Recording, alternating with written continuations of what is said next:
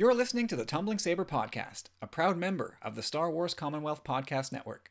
Check us out on the web at starwarscommonwealth.com and take your first steps into a larger world.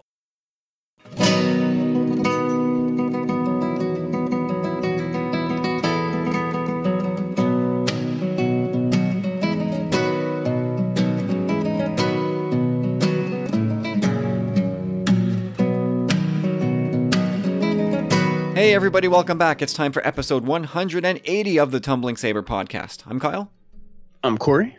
and Carlos has his freedom for this Sunday. Lucky Carlos. How you doing, Corey?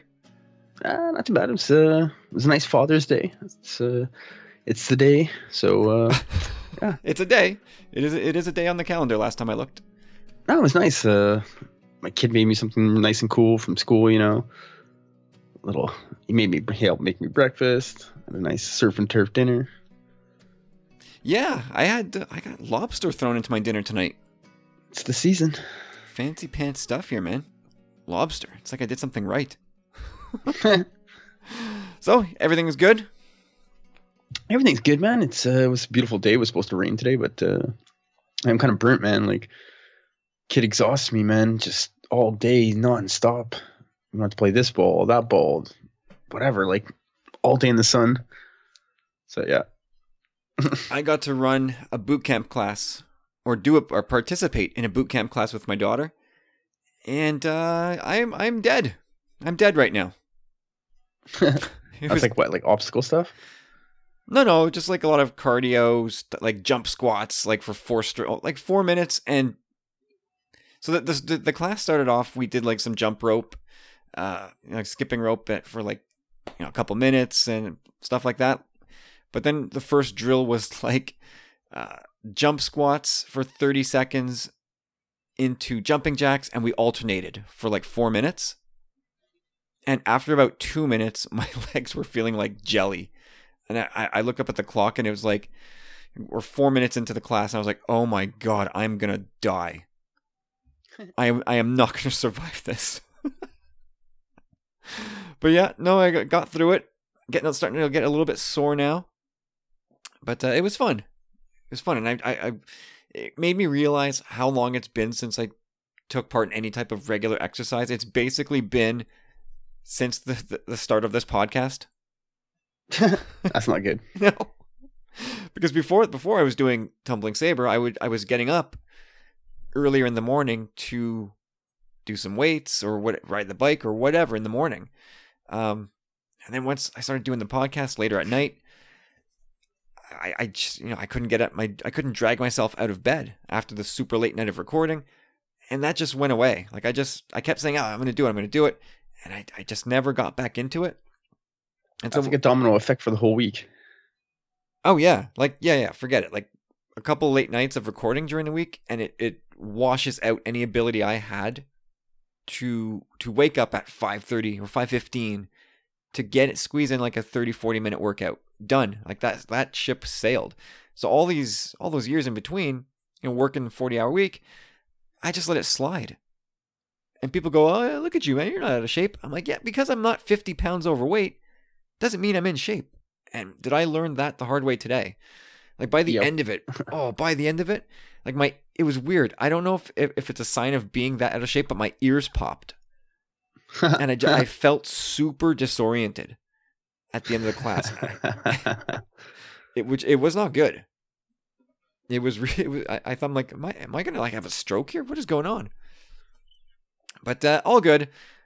Feeling a little better now. It's it's it's good when you get in a, a good workout that it picks up your energy level a bit, even though you know the muscles are aching a little bit, and you're like, oh, I forgot that I had that muscle. Oh no! So for the next couple days, I will probably be real sore. But uh, I like that kind of sore. It, it reminds you that you have a body to use but yeah, it was uh, a good Father's Day here. Um, I got I got a new dart gun. I got a, a Nerf rival now. Those things are no joke, dude. really, eh? Oh my god. We have we have a variety of Nerf dart guns here, and some of them are, they're they're pretty serious. This thing is nuts. Like I can I can hit my neighbor's house across the street. Sweet. you know, it's it's they're they're business. They're seriously business. But yeah, I uh yeah, that was a Father's Day gift along with a couple other small things. Nothing Star Wars related, but that's okay. That's okay. We'll get to that in a second. Um yeah, got to see you over a weekend. That was that was cool. Yeah, it was fun. Mhm. Watching the kids play together. Yeah, they wore themselves out good and good. But it's always nice when we can get everybody together for a change. That's you know, it's, it's too bad we couldn't record something in person. Well, eventually. Yeah, we should do something about that someday. Like in a couple short months from now, you will be living literally three minutes away from me. Literally. Literally three minutes down the road. Five minutes if you're biking. Ten minutes if you're walking. So I, I think I think the the excuse that uh, we just ah, you know what it's uh, we're too far apart. That excuse is going to go up in smoke. So if we want to find some time to record something at some point in person, we are going to have uh, we're going to have a lot of time to do that. All right, so uh, pod. what's that? Campfire pod. I got no more fire pit in my backyard. Ah, I can bring one over. we can get your portable fire pit. Ah, I got a few of them. You have a few fire pits. I have two. Is it you? Just... Never mind. Let's move into the collecting update. Do- you have anything new this week? Come on, you know I do. Do you? Do I? Uh, yeah. Yeah, yeah, I'm gonna. I'm going there. Like, uh, I don't care if none of the, some of this is not Star Wars related, but just too cool not to be mentioned. I got this uh, duo pack of symbiote Spider-Man and Kraven from Marvel. It's It's the Marvel so Legends. sweet. Yeah, the packaging is dope. It's just really nice. Uh, yeah, I picked up my comic, my regular comic pull, which is sweet. I read some nice uh, Star Wars comics over the weekend. This uh, the Age of Rebellion stuff is kind of fun. That Jabba comic was really awesome. Uh, what else? Picked up some nice Spidey vintage comics. I got some Funkos. I found. I've been dying to get this. I'm like, oh, I'm gonna pull the trigger online, but I actually found it in store finally. But Alex Trebek, guy's the man. Found him in Funko f- form, and I also love got sl- If you don't love Yeah. Alex Trebek, you are you're wrong, and Yeah. possibly a bad person. yeah, he's awesome. And I also found Slimer from Ghostbusters, the one where he's like eating like 20 hot dogs. Yeah. I don't know. I just saw it. I was like, yes. And both of them were like the only ones there. I was like, oh yeah. And um, Star Wars related, I actually got um, you know, I may have this, but I'm pretty much like 99% sure I don't. But masked Kylo Ren in uh, Black Series six inch form. I would have thought you had that. No, I'm. Uh, I, I remember always looking for it, and I always had the unmasked versions. Hmm. I think I, I definitely prefer the helmeted version. Yeah, for sure. in terms of action figures on screen, I don't know what I prefer, but uh, for my action figures, give me helmeted, helmeted Kylo any day. But yeah, that's a, that's a pretty serious pull for you for a week. Yeah, it was pretty huge. I mean, I couldn't pass up on some of that stuff, you know. I Kraven, I, wa- I just, I don't care if it. I mean, I don't see it ever getting really marked down. To be honest, there was maybe two or three of them there, and every time recently where I've said, you know what, I'm gonna take these two and come back for the other, it's always like shafted me, you know. And uh, I was talking with our boy Troy the boy over at the Nerd Room podcast this week, and you know, just going over some of the Marvel Legends stuff we've been getting lately in X Men form, like the '90s X Men line. Like I'm so drawn to that thing, and I had Jubilee in my hand, and I put her down, and I picked up Beast and Beast and We- Weapon X, I believe, and uh, anyway, she was gone, nowhere to be found. Now everywhere I've gone, they're like, "Oh no, no, she's gone." like, Ah. yeah, he, he said it's like a urban legend out there too, you know. Check uh, check Juggernaut Toys, Northman Collectibles, and Juggernaut Toys. Check those places out. I'll have a look. Have you? Is there? Is this true? I, I feel like this is true, but there's there's like 80th anniversary Marvel Legends. Yeah, I haven't. Uh, well, I actually I think it was printed on this on the Kraven package, but yeah, there's gonna be some nice ones, man. Like, are There's a those yet nice to stuff come, planned. or are they already out? I don't think they're out as of yet, but there's that that duo pack of Wolverine and uh, Hulk. Yeah, I need that badly. Yeah, that that'll probably go in fast uh, fast order. To be honest, No, I definitely need. Like I, I always said, I'll, I'm I can't pull the Marvel string in, in terms of Legends figures. I would I would put down for that one. I I would make time for that one. Yeah, it's nice, and it's old school Wolverine. Like the first time you see him, you yeah, know. yeah, yeah. It's the first appearance. Because I, I bought the uh, the facsimile edition of Incredible Hulk 181 not too long ago. Yeah, me too. That that that is my white whale of comics. I need I one day I will I will get that comic book. But it is sweet having the the, the reprint. Uh, my Star Wars haul was pretty light. I, I finally got my hands on that vintage collection Han Solo in Trooper disguise, courtesy of you. So thanks for that. Uh, but uh, apparently it's everywhere. Like apparently it is stacked deep on the pegs at all Toys R Us around here. Yet I've I won't, I haven't seen it at the the local, and I went there this week. people are posting in, into our uh, vintage collections canada uh, facebook page or group and they're just showing pictures of some stores have 20 25 of these figures it was it's like Jyn Erso sergeant Jyn Erso figures like just dozens of them So odd, eh? it's so frustrating i can't i i, I can't follow this you know like I, I, I my understanding is this Han Solo str- uh, trooper disguise. I, I don't know if it's supposed to be an exclusive of sorts, but it's apparently it's everywhere. Yet others, like uh, the Leia and Boushh disguise, I can't find anywhere. Nowhere. You didn't get that one online? I can't even find it online. I mean, I'm sure I could get it off eBay, but uh, yeah, I, I just I, I I've not seen it anywhere yet. And same with the retro collection. People keep posting Toys R Us in this province, Toys R Us in that province. We've got retro collection. Not me. Yeah, me neither. I've been kind of looking for that. I don't know if I'm gonna invest, but uh, It makes me wonder, like, whatever. They're they're 10, 12 bucks a figure, but it makes me wonder if I if I should just if it'd be more worth it to just buy like a better condition, loose vintage figure. You know what I mean? Like you can you could find Luke with his without the packaging, but with his like telescoping saber. You could probably find that for 20, 25 bucks at a con. I mean, I, I paid 20 for Vader with cape and telescoping uh, saber. And I, I paid, I think, 15 for it. That's not bad. Yeah, I mean, I was I was thrilled to pay that price. Um, I, I wonder if if it, if it's just better just to go get the real deal. But man, I it depends. It's the it's the packaging really. Again, that's kind of like I mean the retro ness of the toys kind of cool too. That's like when I see these toys, I'm like, damn! Like I remember, like Chewbacca. Come on, like but he at, was at- so smooth. at the same time, like I I have well, we have the 40th anniversary sets. Obviously different format, but still the same card. And I've got the uh, original trilogy collection, the, the figures from 2004ish, when they first started doing like uh, the, the card backs from from the uh, vintage style. so I, I, how many versions of that do you need? You know. One more. one one more and then you go after the the real deal to one like fifteen hundred dollar edition I, I think I've kind of given up on that. I mean, if I ever received one as a gift, I'd be like so happy about it. But to go and get original figures in card back is really just a pipe dream. you can get background characters especially from uh, return of the jedi you can get a lot of the jabba courts figures Yeah.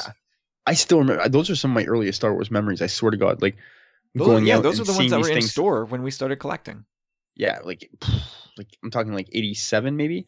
Like these things were just being blown out. Yeah like get a, a these piece. things off the shelf. for sure. Absolutely.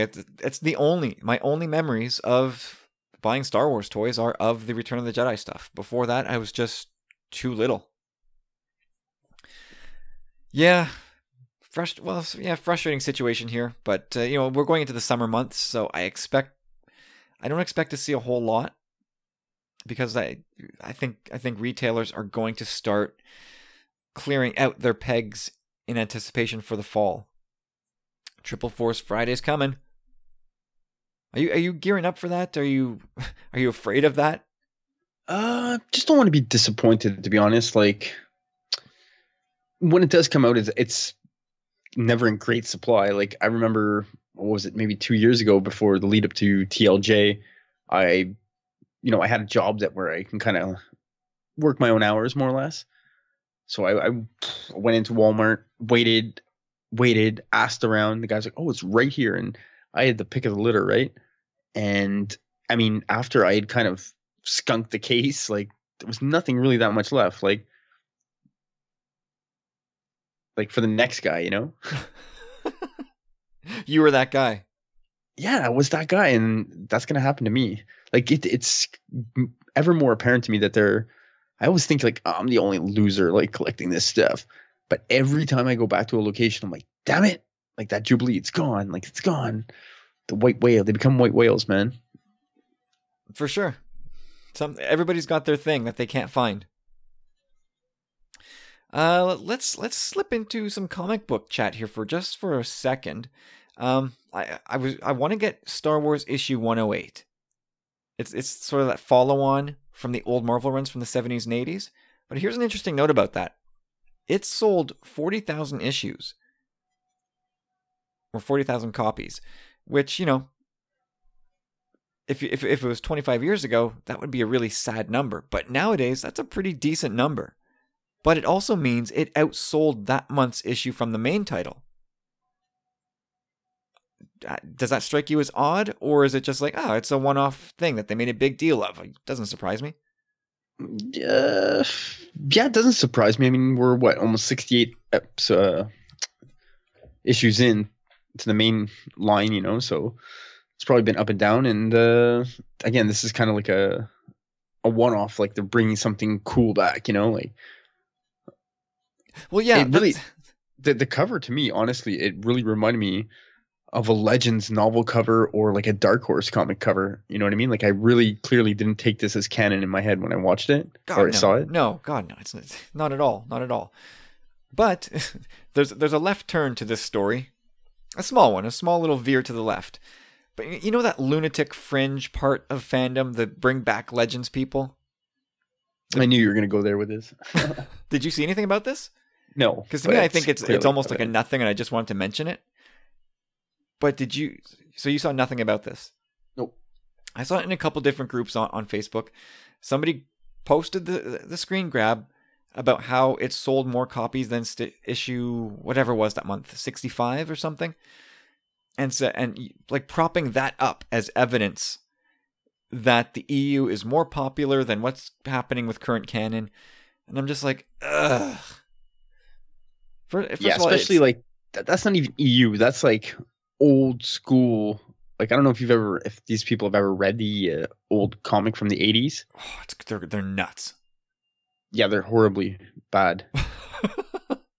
I collect them. Um, but it's it's more for like the retro nostalgic covers more than the, the content. Yeah, like I, I recently I bought both of it for us, but unfortunately you already had it, or the original copy, I think. But it's the issue 107, the facsimile edition. Mm-hmm. That's a nice cover. Lando with his with his pink shirt and the cigar. Of course. anyway, I just had to sigh when I saw that. Like, yeah, yeah, guys. Oh, you're right. One issue comes out and it's it, it's outsold, and never mind the fact that it outsold the main title by maybe two thousand copies. It wasn't very much. Like they, they, it almost sounds like it blew it out of the water. When it didn't. It it basically snuck by, and it was a, like a one-off curio type thing. I only want it just to have it. I have no interest in reading it. I'm just going to take it, drop it with the, the rest of my vintage comics, and never think about it again. And it, I'll I, probably I, bet read it. I might flip through it at most, but it's going to get filed in the bin with with the old run. But th- it is an interesting thing to consider. Where if it did sell that much, do you think they're going to really turn their head and be like, "That's it for that"? Like at this point, to be like, okay. Well, should we do issue 109 at this point, or should we just bring back that whole crazy line? They might. I mean, if, if 40,000 copies sold is enough, significant. yeah, yeah, if it's significant enough in this day and age of comics for them to go, hey, maybe we can do this more regularly. By all means, do it. go for it. But it just I, one issue, having a, a fairly successful debut, it's not evidence of anything really. Anyway, And again, the the latest run of Star Wars is coming to an end as well, right? yeah, so uh, Kieron kind of- Gillen. Yeah, it's a good segue because like Kieron Gillen, who I think did, has done a really good job. Um, he is stepping away. Like issue sixty-seven, which drops soon, I think. Yeah, I think issue sixty-seven is is coming out what, July tenth or something. Or is it is it issue sixty-eight, the new guys? 68's the new guys, Pak and Noto. So okay, yeah, right. So the the final issue of Kieron Gillen's run comes out this month. It might even be out already. So I'll receive my copy at the end of this month, but that's that'll be it. That's sort of the uh Yeah, that's exactly what's going on. so yeah, he, he did the Hope Dies arc and now he's doing the uh, the Shu-Torun arc where Leia finally gets um she you know Leia's never had really like her villain like Re- Leia's rogue gallery is empty, but she's got uh, Queen Trios now, Okay. and that rivalry is gonna is gonna wind up. And yeah, just looking it up here, uh, Gillen's Swan Song is this Wednesday, so that's what the uh, the nineteenth. And Yep. I, I'm I'm stoked. I'm stoked to see how this how it ends, how he wraps up his run. He did a great job, man. He a lot of he did a lot of time on Star Wars doing uh, the Darth Vader run, and I think he's the one that, that did Aphra, or at least kicked her off. So he's he's done Star Wars a good service over the last few years. My my hats off to him. yeah, for sure. But uh, 68 issue 68 looks like it's going to be pretty cool. So we got we got a sneak peek of that this week. Uh, Greg Pak writing, like we just talked about, and Phil Noto doing the work, doing the artwork, pencils and colors. And so he he teased us with uh, a bit of a premise last week. He said via tweet, "The story that launches Star Wars number 68 takes place r- takes place right before Empire Strikes Back. Remember that opening crawl talking about the Empire sending out thousands of probes to search for Luke and his rebel friends? Well, we're going to see where some of those probes went. How cool is that, man? Yeah, it sounds pretty cool. Like a little galaxy building, kind of, if you will. I'm, down for that, especially right before Empire. It's an interesting era. Like I- I'm not gonna lie either. Like I'm really much more excited for the era between Empire and Jedi. Lots of fodder there, like Luke's transition to Jedidom and Lando's story. Well, isn't that re- where the, the, the Legends of Luke, uh, sorry, not, um, Age of Rebellion, Luke Skywalker, wasn't that issue set between Empire and Jedi? I haven't read it. He's wearing his black knight suit. So I can only assume it takes place fairly close to Return of the Jedi. I don't know. The- There's a lot of stuff that was in. Um, oh, what's the one that's not canon anymore? Shadows of the Empire.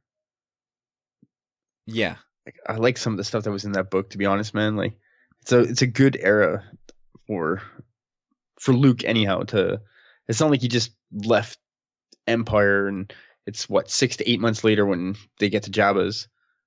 You know, it's not like he was just like, okay, I'm a Jedi. Like there was there was a little more there to get him all refined and Well, yeah, I mean, he's, sabered he's, up. he's had his big awakening with the Force. He had his battle with Vader and finding out about his about, that he was it's, he's his dad.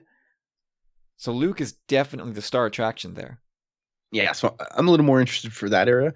But touching back on this, exploring uh, the various places where they're going, I, I feel like it's really uh, Rebels esque, like the show Rebels, in what they're doing here and splitting up the fleet and trying to deceive the Empire, kind of.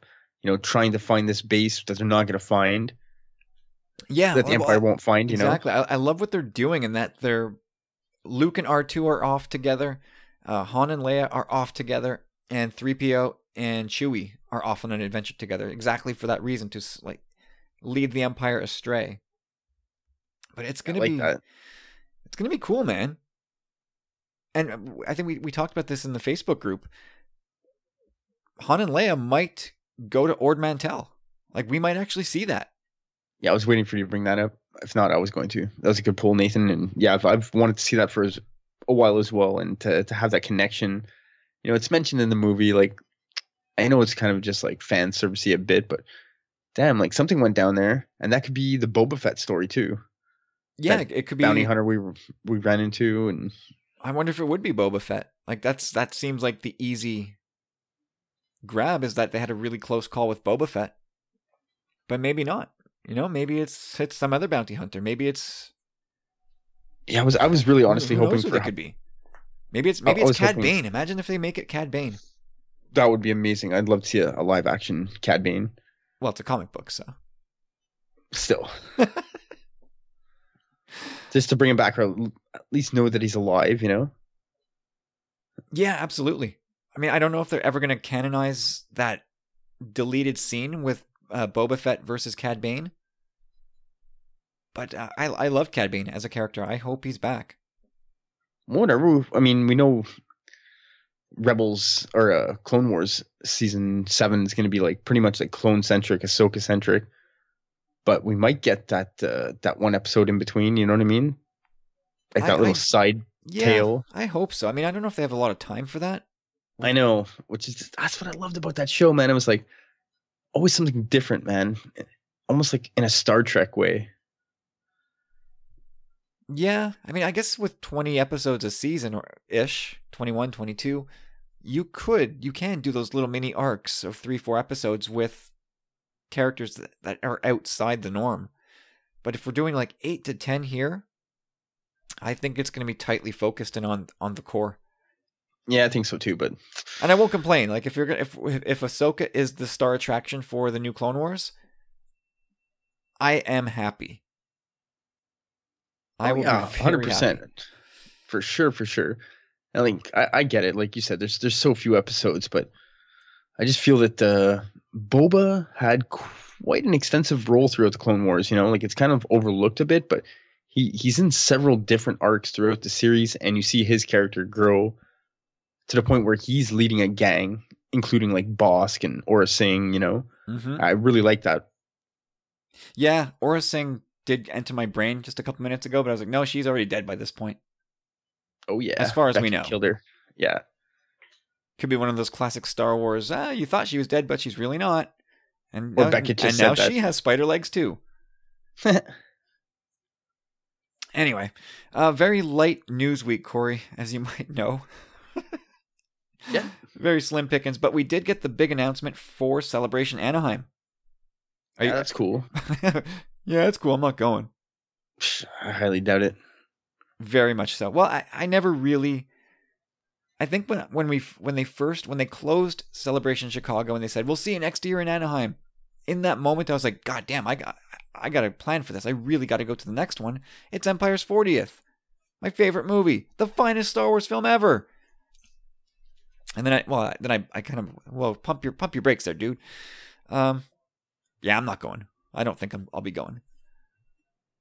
But a lot I, a lot of people will, and Yeah, uh, I mean, with, with the, you know, it's it's gonna happen one day, and I think this would have been a good, really good year to go. Just first of all, because it was not close, but it wasn't like California coast.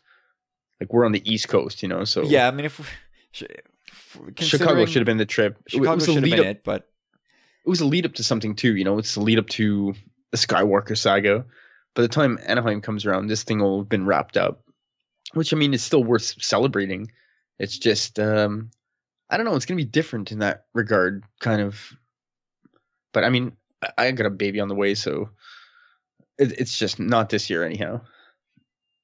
yeah, well that's this is the thing. Here's the thing that kind of not, not, really- not that it bothers me because, like I said, I'm not going anyway, so I can only get so frustrated. But tickets go on. They they made the announcement last week, and and tickets go on sale the 21st, which I think is next Friday or this coming Friday as people listen to this. And I you know I get the complexities of of uh, putting together a con.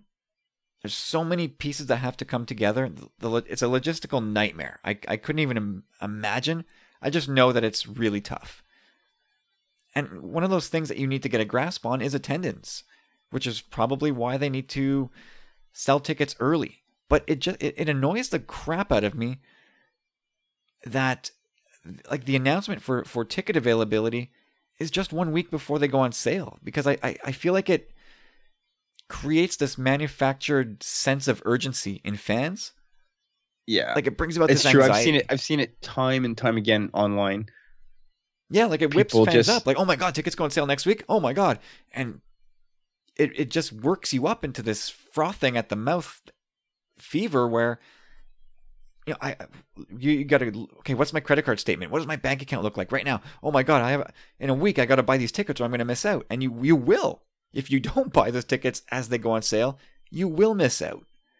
And that that kind of irritates me a bit. Like I wish they would give people a month or maybe like six weeks to say, hey, tickets go on sale midsummer.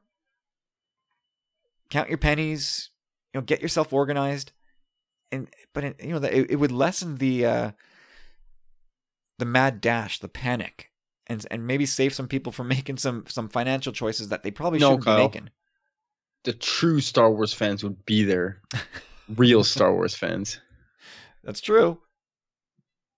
but it's you know it's it's happening August 27th to 30th, which I find odd timing because Yeah, it's gonna be like start of school. start of school, absolutely start of school. Also, Empire's 40th is in May, like three four months earlier. Like people are, Hmm. like come May 20th or whatever it is of, of next year. That's when we're going to Right. celebrate Empire's. They're gonna have a hu- they're gonna have a huge announcement It's for something totally different. We're gonna miss Kyle. Yeah, probably. And hey, look, that's fine. I've missed every single big announcement Star Wars has ever made. I've I've taken it in from the comfort of home, and I've, I'm I'll be okay. you know, Yeah. but like again, like do do you think they're gonna have any footage from any of the new movies? No, Uh, no, I doubt it. So, like, what do we? And I don't want to crap on it, and I don't want to dampen anybody's spirits if they are going. But what is going to be there? Like, What's in it for me? what is in it for me? You know, like casting announcements. Will they make those there? Will they bring out? Let's say they. I'm looking at Keanu Reeves here as on my Twitter stream. Let's say they cast Keanu Reeves. Is that where they announce the cast and people go nuts? That would be pretty rad. yeah, Keanu Reeves for Jedi Prime. You just blew my mind. Wouldn't that be something? Oh my god!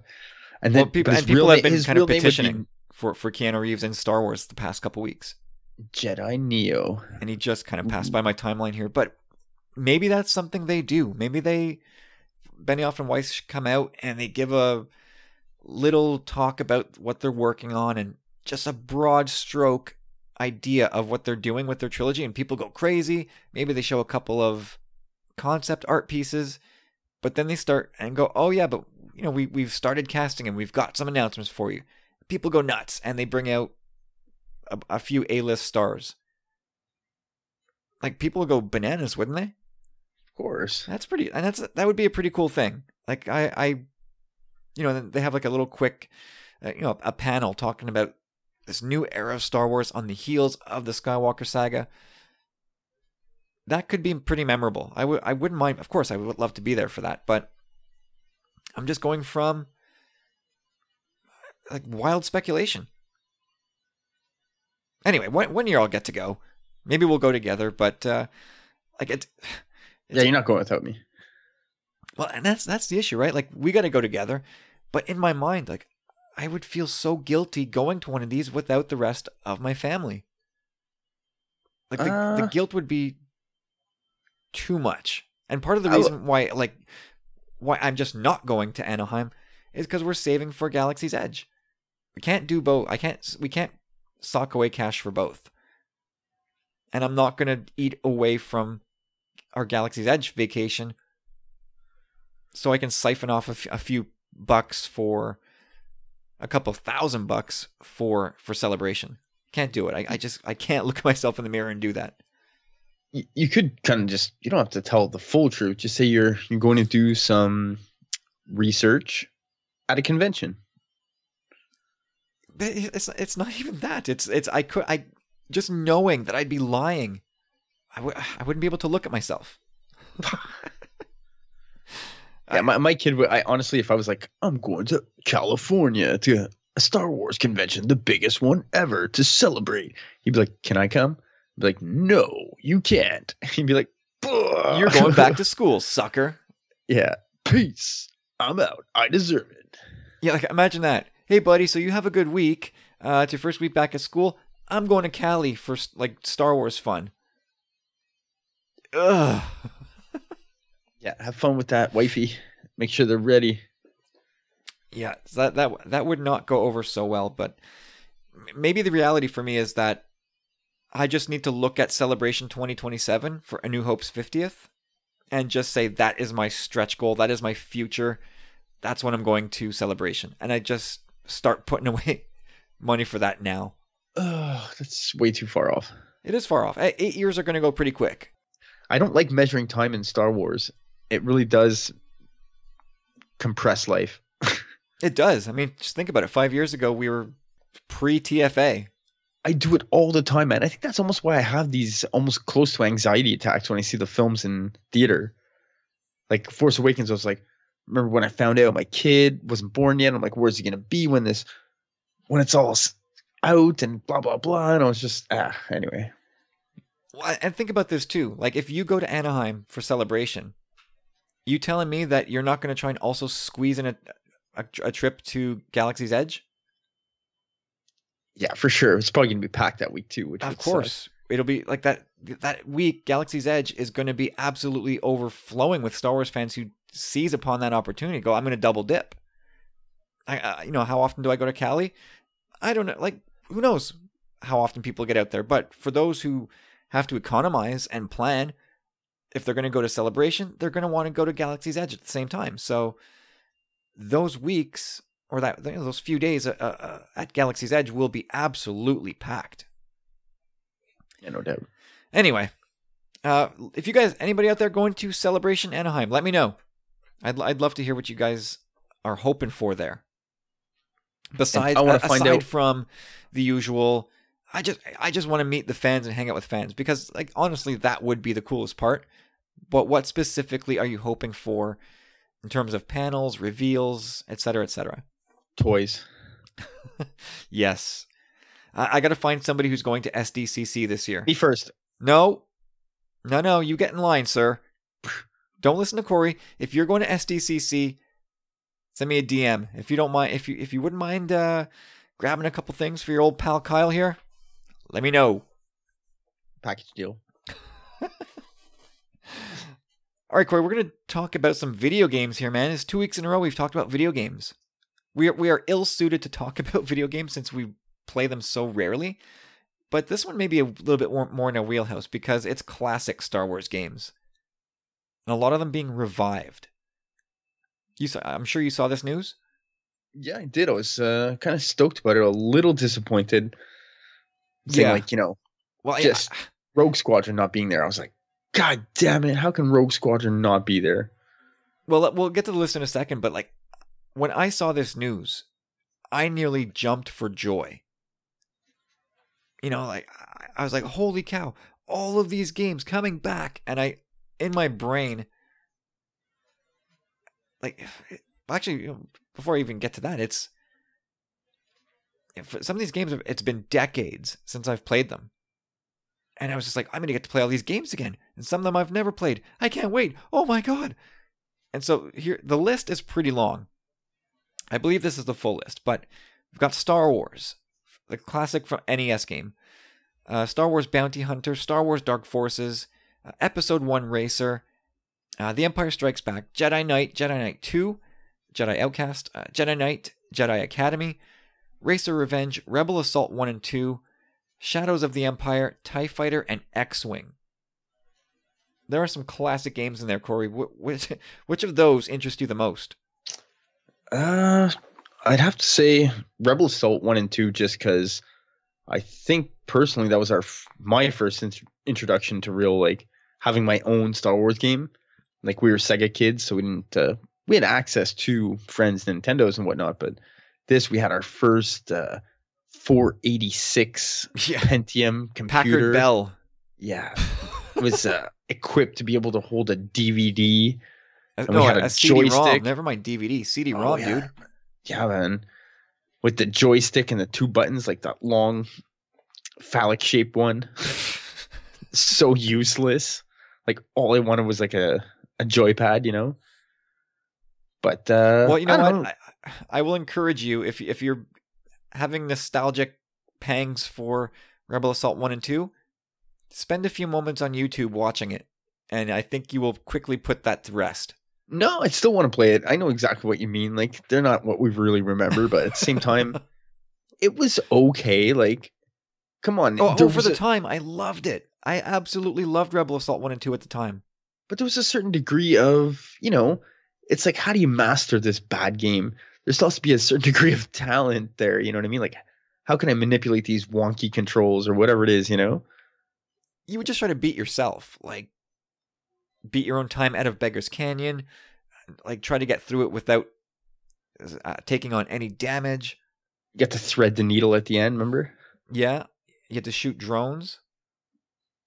It was awesome. It was for the time. It was an absolute blast for sure, and considering it was a huge step up from even like Sega Genesis Oh yeah, in for terms sure. of graphics. It was like, wow, look look at the embarrassment of riches we have here in terms of Star Wars video games. yeah, like oh, Pentium 486. Everybody was all about that. And, But, and, like- you know, at the time, I was like, this is it. This is the future of Star Wars, and I'm good with this. I've we've got our trilogy of movies.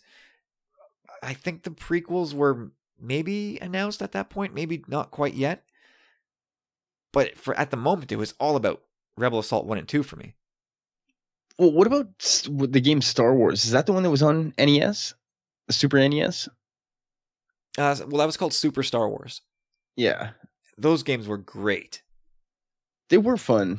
Was, I think I feel like that was the peak of 16-bit. you know what I mean? Yeah, I remember my buddy who uh, uh, lived a couple streets away. He had the three Super Star Wars games, and we played the daylights out of those. Man, were they good! So hard too. Holy cow! Yeah, they were hard. I don't I remember tagging along and being like, Meh. man, Empire just- was tough. I like the light, like that kind of lightsaber fighting. So two dimensional, like, and the Falcon too. You could fly the Falcon at one point. Was that over the s- surface of the Death Star? Yep. Yeah, yeah, that was pretty cool. Like that was that was a rush back then, man. That was a real trip to be able to uh, put yourself into those settings. But what else? What else do you have on your list? Which ones do you really want to get into aside from Rebel Assault? Uh, to be honest, I've played a few of them. To, I, I can't remember all of them to be honest. Like Dark Forces rings a bell. Shadows of the Empire, I definitely remember because that was available on like N64 and all that, and that was actually kind of fun. I, See, that- yeah, I love that. And that's another thing about that that whole book, that whole whatever it was, the fact that it was so prominent and it had its own toy line, Toy line, You know what I mean? comic books. commercials. I remember seeing like Prince Xizor's face on TV, like like whatever he said something, you know, like an animated version of him. Absolutely, yeah. And the Black Sun Syndicate, right? Yeah. Um, What else? I got ep- episode one racer. That's the pod racing. yes, That was actually quite fun. absolutely. That is that is uh, right there near the, near the top of my list. But uh, top top of my list is, is Star Wars Bounty Hunter for sure. For sure. I remember being so bored. Like I, I was like living with Kyle. I had no other choice. And I'd just sit there on the couch sometimes for like hours, like uh, and I wasn't at I was I was young enough that I wasn't at like napping age. I didn't really enjoy naps. And man, to just just to watch it. Sometimes it was fun, but man, there was a lot You were like of 20 years old when this game came out. wow. I what kind like, of naps are you talking about? uh, you know, afternoon naps, like on the couch. I You didn't, wanna- you like, didn't dude, get up until three. Bah, that's not true. oh, sorry, two thirty. Depends. but either way, sitting on the couch for all that time, like like yes, it's fun to watch someone else, but a questing kind of game. It's like other games, you know, it's continuous action. This is like okay, I can go here, fly back somewhere else. So a lot of that was always fun to watch. but, it, but it was fun to like scan all like the citizens of the galaxy and look for that for those bounties. I found that so fun. Like sometimes I wouldn't even play the mission. I was just on the lookout for for bounties. That's awesome. And I, it was one of those games I could just get lost in. The camera work was really wonky in some places, like frustratingly so. But maybe they'll fix that for this release. I hope they do. But it, it is coming out on PS4. But yeah, I saw that. That and and this is where, like when I dug a layer deeper into the story. That's kind of when the air left the balloon, because I thought first of all I thought this was going to be sold as a collection, because none of these games, aside from you know maybe maybe Bounty Hunter and some of the later games, which you know were, were on DVD, so it took up a lot of memory. I, I thought they'd be sold as a package collection, but nope. Like they're they're all being sold individually and I like not every game will be available on every platform, which sucks. yeah, it's kind of odd. Like I'm sure some stuff's only going to be available on PC. Like Bounty Hunter, for example, is is PS4. That if you want to play it, that you need that console, which is good for me because that's what I have. But you know, I really want to play Episode One Racer. That's going to be on Nintendo. I'm out of luck there for sure. Nintendo, like Switch. I don't know. I, I am very unclear as to what they're going to be releasing these things on. Like Star Wars, for example, uh, the the NES game, the original, the the the news piece says it's coming out for NES and Game Boy. And I'm like, well, wait a sec. Those those systems are 30 plus years old. What are you talking yeah, exactly. about? Exactly. I don't understand. Uh, but I, you know, I, I I asked around a little bit, and they said, well, no, they they've had reissues of those systems in the past couple of years. Like, so that's uh, like really this is coming out 8 bit for uh, an updated NES and an updated Game Boy. Yep. So I guess they're they're probably not going to be doing anything to the games. They're just going to have whatever they had in their archives and just yeah work re- the redo it. Yeah, make it so that it works on new platforms or updated platforms. Which, ugh, that was that was uh, that was really deflating to me. I was I was nonplussed. Anyway, I, I, thought I thought it'd be fun to talk about some of our our vintage Star Wars gaming memories. Well, like I said, how far I, back I was, go for you? Uh, Is it really? Does it really start with Rebel Assault for you? No, well, like my first first one was seeing the the speeder bikes in the arcades. Yeah, the start the upright cabinet, right? Uh, I think we well, saw it's that. a big. I saw it at La Ronde the first time, and my I remember one of our uncles was like dying to play. He's like, "I got to do this." Actually, they're really they're re-releasing that cabinet too. That'd be awesome. They are doing that, like the. You're talking about like the the Endor speeder bikes, right? Yeah, yeah, yeah. But they're putting okay. uh, Star Wars, Empire, and uh, Jedi, which of course had the the speeder bike game in it, re-releasing that in, into like a cabinet form full size. That's crazy. I hope they up the graphics a bit because I think it's yeah, straight up vintage. From... I think it's just a straight up. Here you go. This is what it was back then. This is what it is now. That's pretty cool though. Like I wouldn't mind having that. It's probably going to cost a fortune, but that would be pretty fun to have. Do you remember the old Atari games? Yeah, I remember. I remember some, but I definitely don't remember Star Wars. But I I do like I I remember like a palace house. I mean, I'm talking about flashes, very vague flashes. You know, I was like six, seven years old at a pal's house, and we'd flick on his Atari and and and play very quickly. But I do remember roping walkers or trying to or like shoot them like shoot walkers, I guess. In that whatever what zero bit Atari style. But even even bit. then, it was a thrill then, dude. Oh, for sure. Uh, what else? Uh, again, we talked about Super Star Wars, Super uh, Empire. Just such good but super hard games. Rebel Assault, we already talked about those. And like I said, I, watching playthroughs on YouTube, like it was just like wow. I was I w- I can't believe I was impressed by this. It was it, it was sobering. Uh, Racer. It's the same thing for movies too, right? Like look at a movie that like the visual effects don't necessarily stand up, but at the same time you still absolutely adore that movie, right? I suppose, yeah. But it, it killed it when I when I watched those Rebel Assault playthroughs. It killed any desire that I ever had to try those games again. Remember the second level where the dude was like hiding behind uh behind the wall and you had to like spin and turn and shoot? Yeah, your character was sort of ducked behind some crates, and stormtroopers kept popping out in like the same places. There was like a Still pretty kind of fun. It was like a, a bullseye game, kind of. For sure, but if you played it enough, you knew where the stormtrooper was coming. So before they even popped out, you could move your your crosshairs to that spot, and as soon as they come out, bam. It was sort of like the precursor to uh, all those dick moves in in uh, GoldenEye multiplayer. Corey's laughing. oh, the worst was I wouldn't do this, but some people placed proximity Yeah. mines in all the uh, respawn That's areas. that's where I gave up. That that playing you guys N64 that killed multiplayer for me forever. It's to this day, it's still why I refuse to play online, Battlefront or whatever. Like I won't do it. I refuse because of people like you who would put proximity mines at all the respawn points. I wouldn't do that. I'd just be waiting for you with my pistol. Yeah, the well, yeah, the golden gun. You would just wait. No, I wouldn't. I was. I wasn't a. I never play. I, I was always shoot to kill. Well, yeah, the the one shot, one kill.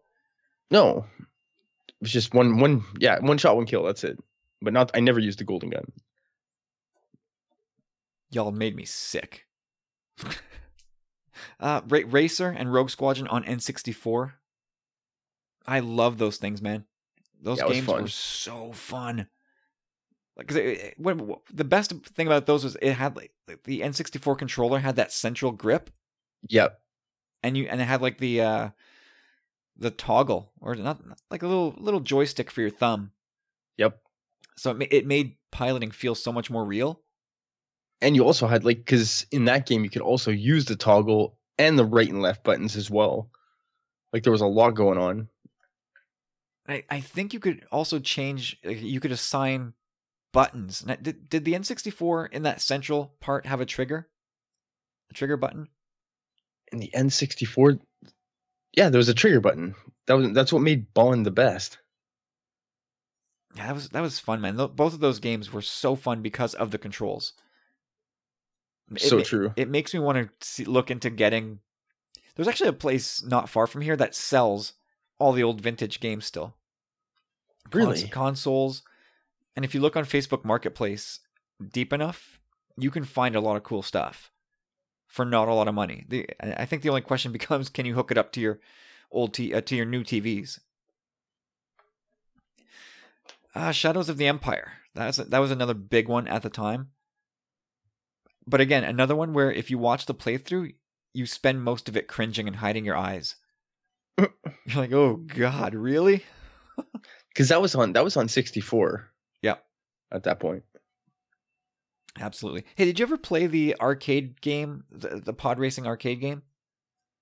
Mm, no, I didn't. Like you would actually get into Anakin's pod racer and you had the joysticks where you, if you pushed, it worked like a pod racer. Where like you had to push one for, like but if you push both handles forward, you would go forward. But like easing up on one made you turn left or right. Hmm. Yeah, I know what you're talking about, but no, not in Star Wars format. That was fun. But it was like it was like two three bucks a play.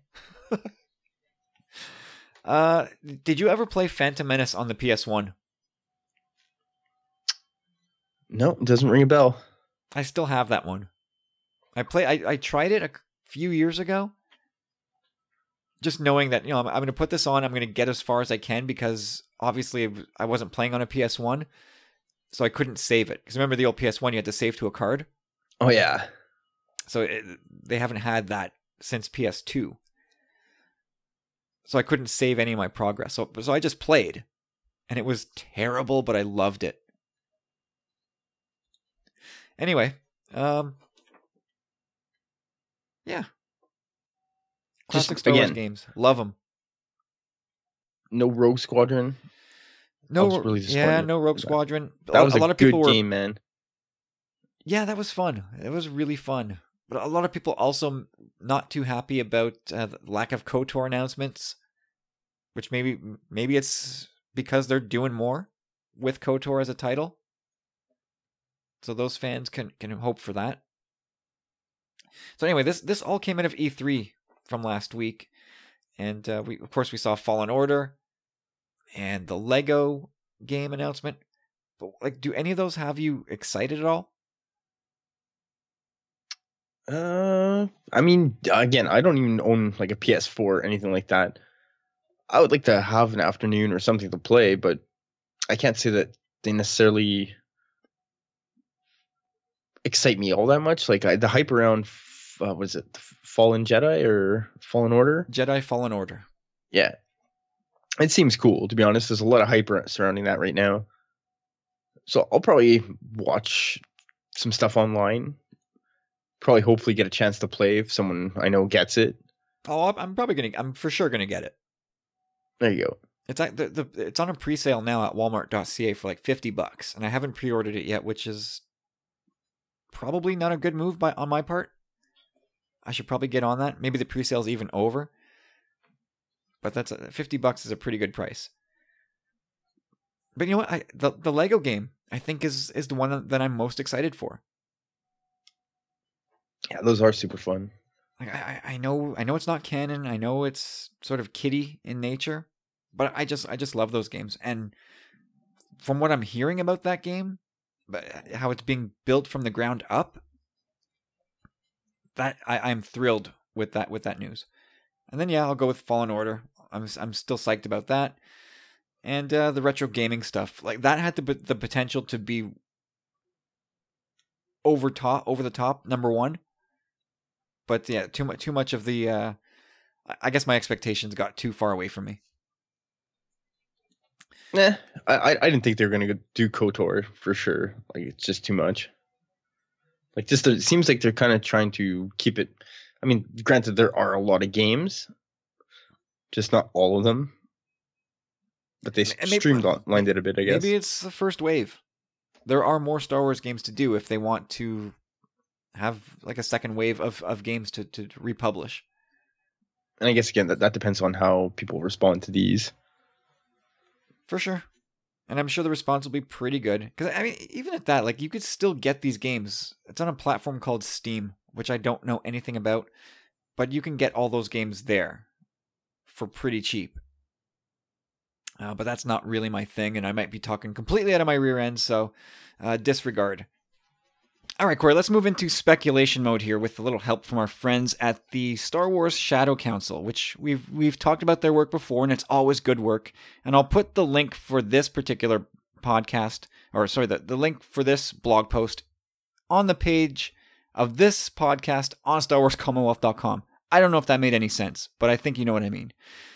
yeah this this article in particular it's not a long read it flows really well and you know there was so many deep cuts when i, I was really happy I, I clicked the link here there was a lot of stuff to to to dive into there Yeah, yeah, it's it's not lazy reaches as, in terms of speculation here. It's it's all it's usually based in something.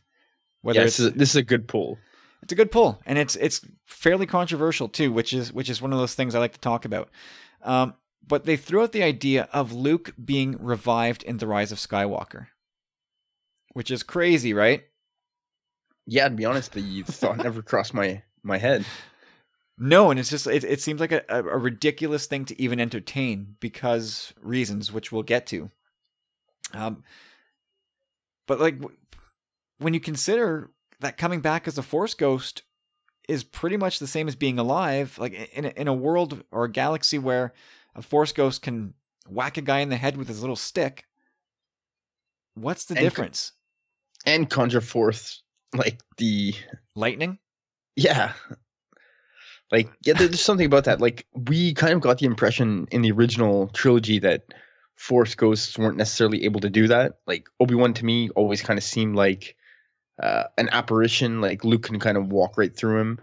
and he kind of. But when you look at the weird wording, it kind of sounds like it, it can go either way. When Obi Wan's like, "We can't intervene," or "I can't get involved," whatever it is, like he's not saying that he can't out of his will. He's saying it could be like, "I can't because it's your fight. Like this is your battle." So it could be interpreted two different ways there. Well, but yeah, at the same time, it's left up to interpretation. But we will, as we'll see in from some of the earlier drafts, you you can clearly tell that Lucas did not have his mind made up about a lot of things. Oh, for sure. And that's why this is like all speculation, whatever. But like you said, Kyle, the whole Yoda and TLJ thing really does kind of uh, cross a bit of a line there, and what is possible and what's not. Yeah, I mean, even Kenobi sitting sitting down on that log in in Return of the Jedi, like Force ghosts get tired, so I'll take a seat. And you even see him brush by a branch and it moves. which I'm which I you know that's I don't that's obviously not intentional, but it is there. It's in the movie. So technically they'd already crossed that bridge of Force ghosts being tangible. Okay, that So makes anyway. sense. Um but it's it, but it's I think specifically and most importantly nuts because because it runs the risk of uh, diluting Luke's act of sacrifice from the Last Jedi, and if, uh, you know, of course, that will spark mass outrage and and spur on trolls who will talk about retcons. But where where do you fall on this one? Is is it would it would it ruin Luke's act of sacrifice from the Last Jedi, or you know what what? Don't give me your final answer. Give me what you thought when you first heard this. Where you're like, no, no, no, you can't do it. Well, I thought it was really interesting. The I won't say it's not possible. Uh, maybe we will get to see Luke ignite the green again, not necessarily against his nephew. um, but yeah, man, I, I don't necessarily know. I want Luke to get involved at to that capacity. Mm-hmm. Like, I would like him to get involved. I don't want him to be like that guy that just has the conversation. Like, I maybe in a, a really crazy form, like not Bendu esque, but like you know it's Luke basically when I don't know this storm approaches or whatever it is, something happens. You know it's sandstorm. Luke. Like I don't. yeah, there you go, something like that. But uh, So it's raining power converters. Clunk. But uh, one thing that really does at the end of this article and kind of all ties things together starts to look to me like TLJ in that sense that uh, the title toward the end was driving everybody crazy. Who's the last Jedi? Is it this person? Who, who, who? And when we're talking the rise of Skywalker, is it people in general? Is it one person? Is it Rey? Is it this person? Is it Kylo? Now you throw Luke into the midst, and it's the rise of almost like Jesus, if you will, like kind of adds a whole nother level there. And you're like, okay, well, when you look at it like that, it could be kind of cool. It all depends how they do it, basically. Yeah, it's kind of my new mantra. It's all about execution. Like Exactly. I'm, I'm trying to loosen up on all these rigid viewpoints I have for Rise of Skywalker, and it's just like, fine, just tell me your story. It's not, just just tell me the story. I'm probably gonna love it for the most part, but I just hope that the execution sits well with me. That's all. Yeah, they seem pretty confident. So Yeah, I, I, I'm right there with them. And, and you know what? If, Luke- if, if you're going to be openly confident the way he's being pretty openly confident, I think he's got reason for it. And I'll, I'll, I'm willing to roll with that until, until proven otherwise. Well, I think one thing we can maybe kind of speculate on this as well is that, you know, Luke wasn't necessarily, or Mark Hamill wasn't necessarily enthralled with Luke's character in this series, even after having filmed this film. Mm-hmm. Let's not go So back down that- that road. No, but I think it could be indicative of. I mean, if Luke had this scene where he came back in the flesh to save the day with Rey back to back, he'd probably be like, I think he would maybe kept his mouth a little more quiet. Yeah, that adds a new wrinkle to it, doesn't it? Where would it would it surprise you if Hamill came out and said, "I knew they were going to do this, and I was just messing with you"? No, that wouldn't surprise me either, No, to be honest. Not at all. But one of the things we learned uh, through the the recent Vanity Fair coverage is that Chris Terrio, who's co-writing episode nine, he had steeped himself in the lore of old Star Wars.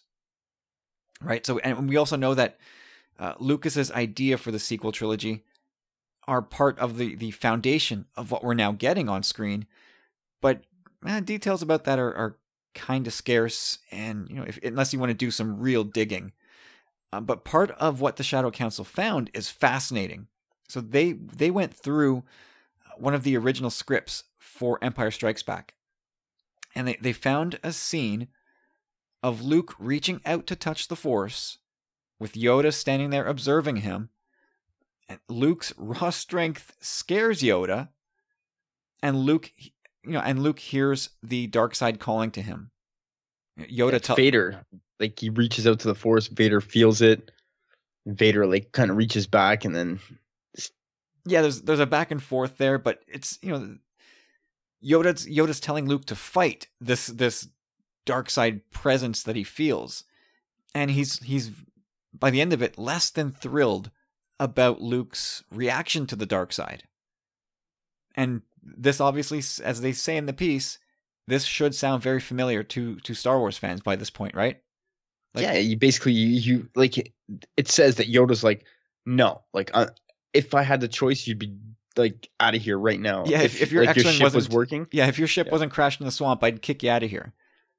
And so it's a it's a beat per beat by beat, not not a rehash, but it's this is Luke and Rey on Ahch-To, where Luke is like, "Oh my god, wow, this raw strength, holy smokes!" And the way that Rey is drawn to the dark, and she doesn't resist it, and Luke is uh, kind of freaked out by the way she just went to it right? Like so this scene of Luke and Rey from Ahch-To is pulled from an original Empire script, or it's just the world's hugest coincidence. But clearly, yeah, no. I think Ryan Rian dipped into those early early drafts. Oh hell yeah! He, like Rian seems like like a guy like to do that. Like he did his research. And, well, he also he also tweeted a book, right? A, a picture on, of him holding like one of the old making of Empire books. So there you go. Clearly, he is into the into the lore of it, and you know it, it wouldn't be crazy to think that Terrio's doing the same. Whether it's A New Hope or Empire or or Jedi, maybe all of it. Maybe he's just trying to get into Lucas's head as much as he possibly could.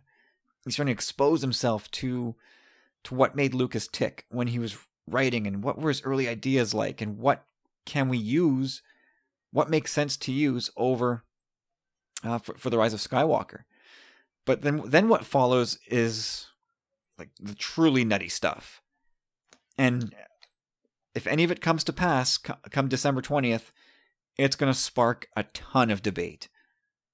And so from here, uh, the Shadow Council blog piece goes into speculation mode themselves, um, asking if Lucasfilm steered into the controversial idea of killing Luke in, in episode 8 because they knew there was a way to bring him back using some old Lucas ideas.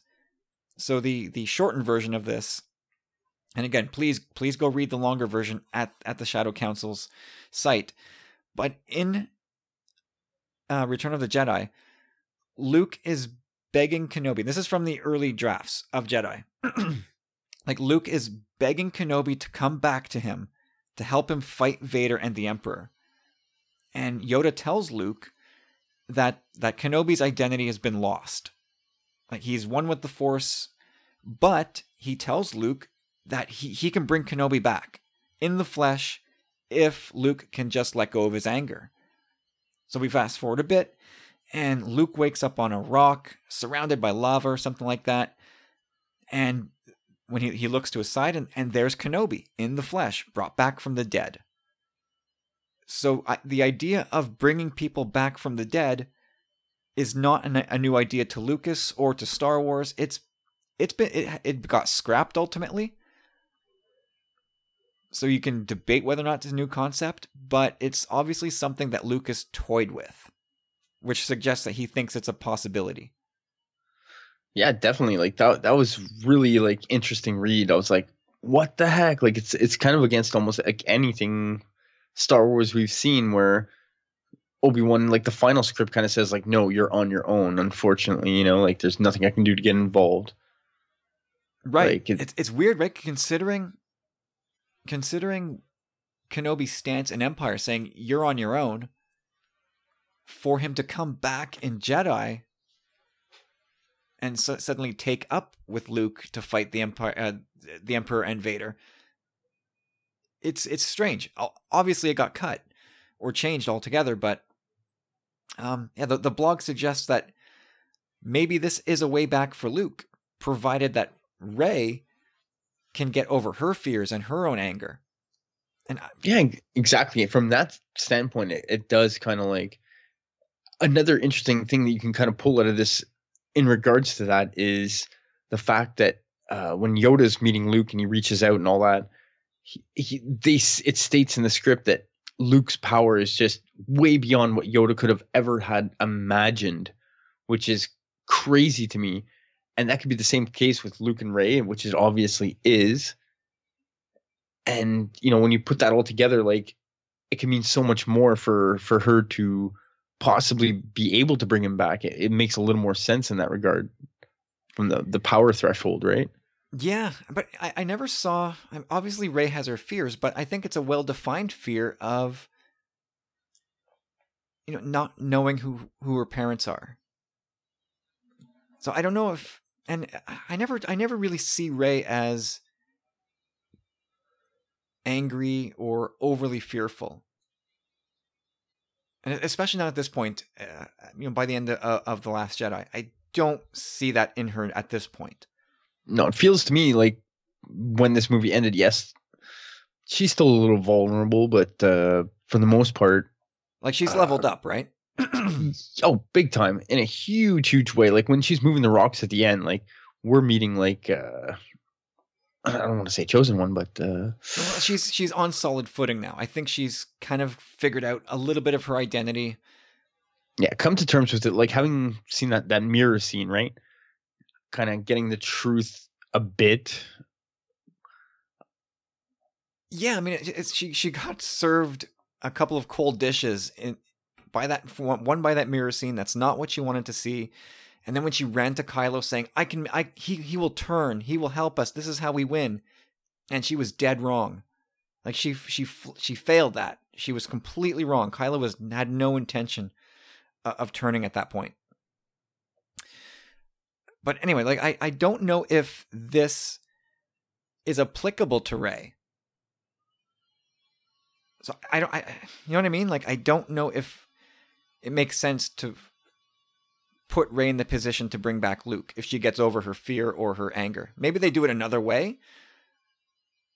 But if, if you if they stick with this by you know having to get over your your anger and your fear and all that stuff, uh, I I think I think it's it would be more tidy to have if you're going to redeem Kylo, have him do it. You know what I mean? Like, like Luke's kind of an expert in that, right? Yeah, like if Rey can get Kylo to forgive Luke throughout the course of the movie, and and you build on the idea that the son of Skywalker and the grandson of Skywalker are now reunited on the same side to fight Palpatine, I think that's a little tidier.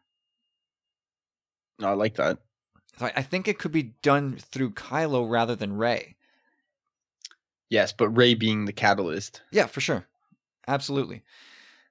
But then where does that leave Anakin? Do, do you do you work in all three generations of Skywalkers at, at this point to fight Palpatine? And if you do, what what form does that take? Does it become too much? Like I think if you did that, even if you, I think even if you brought Luke back to to fight alongside Kylo and or Rey uh, to, to face Palpatine in some respect, I think Luke being back overshadows everybody else. And yeah, that, that's away. another thing too. That's exactly it. Like, however they do it, like it can't be Rey on her last legs and Luke being like, "I'm back." Like it's all about me now. Look out! Like you, exactly, you can't do that. This is this is Rey and Kylo's story. They're they're the ones that have to be the focal point of it. Hundred percent. So from that standpoint, yes, revival, but to what degree? Maybe and uh, an either really short-lived one or I don't know how you make it work. I don't know. But it, it it's a huge risk, right? Oh, It's- for sure. a massively huge risk to do something like that. For there's a lot of people who want this to happen. A lot of people want Luke back in the flesh to sort of retcon the Last Jedi and give give Luke a air quotes proper send off. Um, I don't know Well, if that's, that's the that's the crazy about that's the crazy part about this film as well. If they do it like that, whatever wh- whatever it is they do decide to do, you got Luke under the microscope and you got Leia under the microscope. You know what I mean? The Mhm. whole franchise in general, the whole Skywalker saga, like, uh this film is just gonna be really scrutinized from that angle. so much pressure, so much to tie up, so much to honor, so much to to push forward on. Crazy stuff with with this movie that has to happen. But yeah, like the idea of nullifying Luke's death in the Last Jedi. Man, oh man, I keep saying it's it's all about the execution, but yikes! Like they they Yeah. they, they they risk undercutting the most poignant part of the Last Jedi for me. Some one of the most poignant parts of all Star Wars, to be yeah, honest. may, yeah, maybe maybe right. Yeah, might it might be the most poignant thing uh, in all of Star Wars how Luke does the most Jedi thing ever. But you know, if, if they brought him back to life so he can start swinging around a lightsaber versus like a resurrected Palpatine or whatever, I think that would be so bad.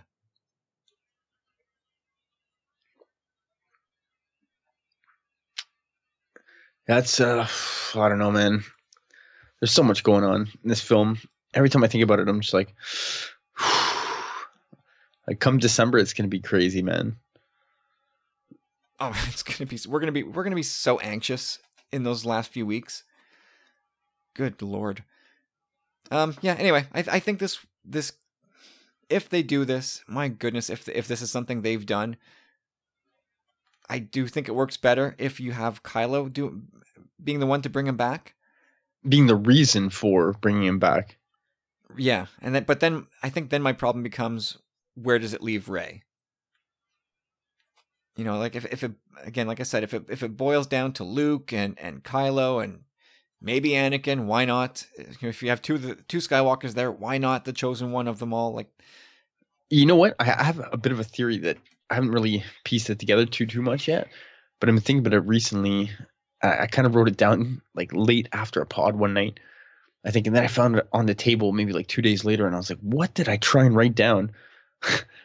but the gist of it is something along the lines of, uh, you know, this whole was it the boys from Brazil? Is that it? Mhm. Okay, that's the whole theory of the Fourth Reich and Germany having come to South America to kind of hide out and wait till they can kind of rise again, which is kind of something we've seen within this new trilogy with the First Order. And what if Rey is a part of that somehow? She is an experiment of, or we've talked about this, but basically she is something that they have been waiting not waiting for but something that they lost along the way at one point like someone kind of just got her out of the program that she was in or wherever she was knowing what she could become and just got her out of this. And now in that regard everything comes full circle right? Yeah, I, I guess. i don't know. I I- i thought that was really I, don't- when i thought about it i was like okay yeah this makes sense. Yeah, I mean, I th- for for me, oh, like, well, I mean, when you think about it, because the reason that really I started thinking about it because they've talked about we know for a fact that we're going to be going back into the past a bit, or maybe not necessarily, but at least we're going to be getting a little more information on the origins of the First Order. Now, yes, that's interesting, but why is that interesting? You know what I mean? Like, Yeah. why why is that pertinent to the sequel trilogy? Like, we we get it already, but I mean, granted, any more information is uh, welcomed, but why is it so relevant? Yeah, I, I yeah, for sure. I just I just want whatever they do. One of the things I can't get my head around is I'm I'm, adamant that Rey needs to be at the center of it. So whatever you do, don't bait and switch. Don't dilute whatever whatever heroic end she needs to have, go for it. Don't Oh yeah, shift- and don't bring it don't don't say, "Oh, actually, you know what? Luke's going to be the hero again." You you'll completely wreck what you've set up uh, done in this trilogy if you just bring it back to Luke again. but honestly, I have I don't think we have anything to fear in that regard. Like No. uh I mean, I think they they understand that fully, and it's been reiterated many times that this is the new generation's trilogy. Yep. And that's that's Luke's voiceover to Rey in the in the teaser. And it's J, it's JJ's character. This he created Rey, he created Kylo. That's him being being the storyteller here is he's going to want to tell his story. So it's it's going to come down to Rey and Kylo, but you never know. There could be some some speed bumps along the way, some left turns, some curveballs, who knows. Um Oh, there definitely will be. but yeah, this I don't know how this works with with resurrecting Luke, but if it happens, Shadow Council kind of called it first. We're here to say that it's it's not something that is completely uh, foreign to Star Wars. So, and or out of the question. or out of the question. Or And think about it when it comes to the title as well. It definitely adds to that to me. For me. Yeah, and then For me. Yeah, and, and yeah, if you get Kylo involved and, and Luke's back involved, the Rise of Skywalker suddenly takes on a bunch of different meanings. Then we can find out Rey's a clone of Anakin. It's like, woo. Oh my god, nope. anyway, that's it for that. Thank you guys at the uh, the Star Wars Shadow Council for that for that thought provoking piece. Again, I will post a link to that in our blog post on StarWarsCommonwealth.com. Uh, please check it out. And that brings us to the end of episode 180 at last. Uh, we'd love to get you guys involved in the podcast. So if you want to toss us a question, um, or, or your speculations or your theories, send all those thoughts by email to tumblingsaber at gmail.com or, or hit us up on Twitter or Facebook, and we will include them in an upcoming episode of the podcast. So again, that's going to do it for this week. Um, if you've got uh, if you've got something you want to talk about, again, let us know. And if you like this episode of the podcast, want to support us, there's a bunch of ways you can do that. You can leave us a review on iTunes. You can share this podcast with your friends. Um, any any of those things will help get us recognized and get us uh, some more listeners and some more friends and supporters into into the fold. A big shout out to Rob Wade, who's got a, enjoying a, a well deserved week off at TSW. Uh, he endorses this episode and all episodes of the Tumbling Saber podcast uh, as part of the E14 endorsed program, which you can learn more about at emotionally14.com. Rob Wade is a funny, talented dude. You owe it to yourself to go check out what he's doing, uh, get involved, poke around the website, listen to what they do. They have so much content to check out. Uh, if you like gaming, if you like laughing, Rob Wade is going to have you covered. So check it out, emotionally14.com, and uh, thank me later. And again, I would also be remiss if I didn't mention our friends at the Star Wars Commonwealth Podcast Network. Eight podcasts, everybody doing super work. Go check that out at starwarscommonwealth.com or on iTunes as a podcast provider. All right, Corey, with all that out of the way, where are you going to be found on social media? Well, everybody can find me at Chop with the Z on Twitter, and definitely uh, join us in our clue closed Facebook group. It's uh, I don't know, a lot of guys posting all kinds of cool stuff in there. I, I love checking in. Like, I, I honestly, I'm I've been pretty barren on social media recently, but uh, I always always check up on the posts and uh, Yeah, guys just, I've been guys and quiet on girls posting social all kinds of cool too. stuff. but uh, I, I got to say thanks to guys like like Dave and uh, of course like Nathan and Rick who keep the Facebook group jumping. Anything that pops up, these guys are on it. They're starting conversations about it. So join us there. It's closed. It's it's safe to hide in there. Keep your nerddom a secret. We'll, we'd love to see you there. So just head over to facebook.com and look for Tumbling Saber the group. And as for me, you can find me, of course, in that group. You can also find me on Twitter and Instagram under Tumbling Saber, and I'd love to connect with you there. Otherwise, everybody, I hope you enjoyed me and Corey rambling for the last hour and change. Uh, that's going to do it, though. We'll be back next week with another, episode of the podcast. Hopefully, we'll have some questions to kick around and some juicier news to talk about. But that's going to do it. So have yourself an awesome week, everybody. Happy Father's Day one more time to all the dads out there. And uh, that's it. Go have yourselves a great week, and we'll talk to you later.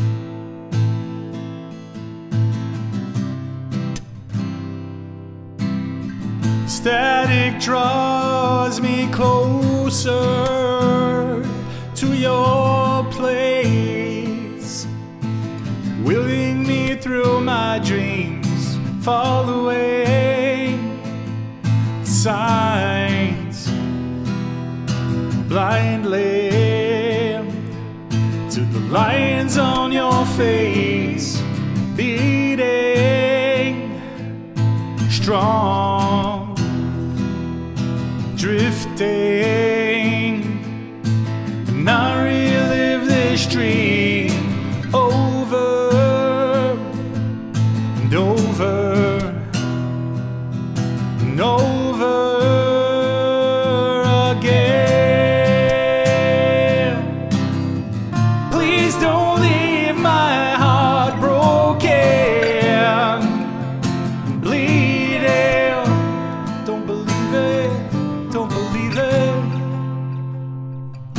I wake up sweating, not breathing.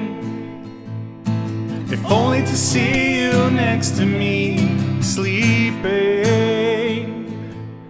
soundly, smiling.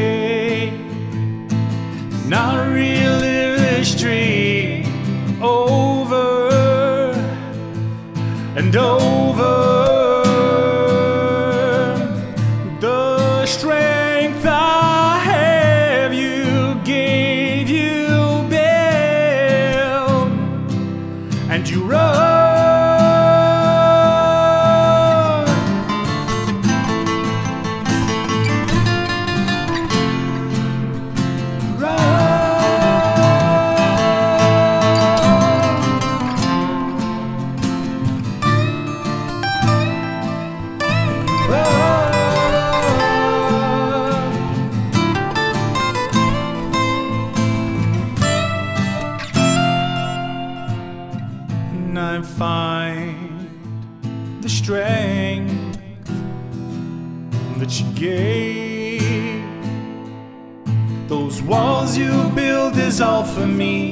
And I